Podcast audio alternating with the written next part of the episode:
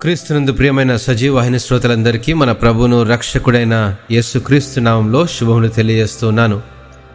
క్రీస్తుతో శ్రమానుభవములు మన నలభై రోజుల పాఠ్యభాగంలో మరొక అనుభవాన్ని అధ్యయనం చేద్దాం.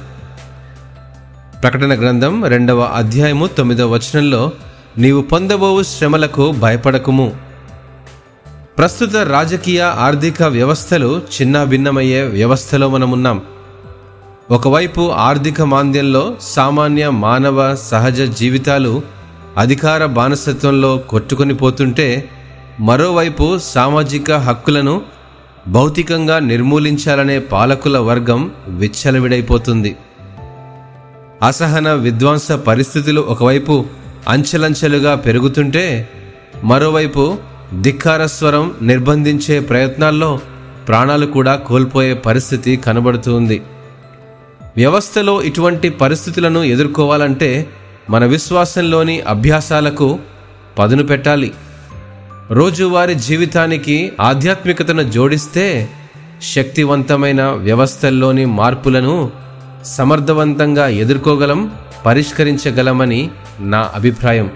ఆత్మీయ జీవితాలను ప్రభావితం చేసే లౌకిక విషయాల్లోని వాస్తవ అవాస్తవాల మధ్య నిజాలను తెలుసుకునగలిగే జ్ఞానం కేవలం క్రైస్తవత్వంతోనే సాధ్యం.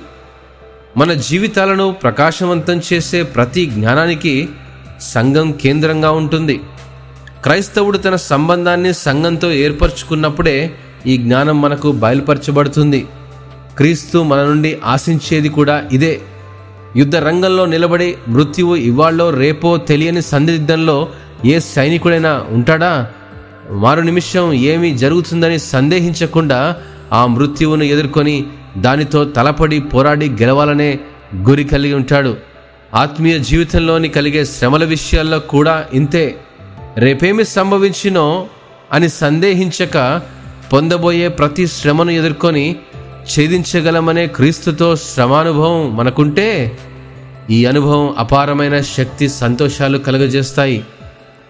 ఇటు శ్రమ విలువ తెలిసినప్పుడు భయానికి ఇక తావుండదు. నిస్సందేహంగా నిర్భయంగా ఎదుర్కొనగలిగే ప్రతి బాధలు వ్యవస్థీకృతిలో అటు దైనందిన జీవితాన్ని ఇటు ఆత్మీయ జీవితాన్ని క్రీస్తుతో విజయపదం వైపు నడిపించి ఎత్తబడే సంఘంతో కలిసి ఆయన ఎదుర్కొనే కృపను దయచేస్తాయి. క్రీస్తును ఎదుర్కోవాలంటే ప్రార్థన సమర్పణ సిద్ధపాటు కావాలి.